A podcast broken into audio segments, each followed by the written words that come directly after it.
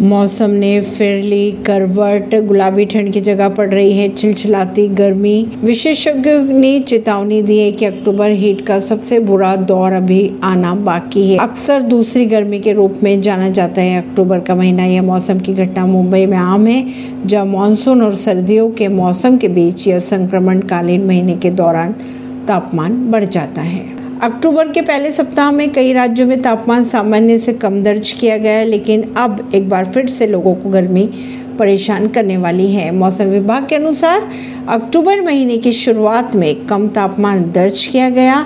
दिल्ली में न्यूनतम तापमान की अगर बात करें तो सामान्य से भी कम दर्ज किया गया लेकिन बीते दो दिनों से गर्मी एक बार फिर झुलसाने लगी है।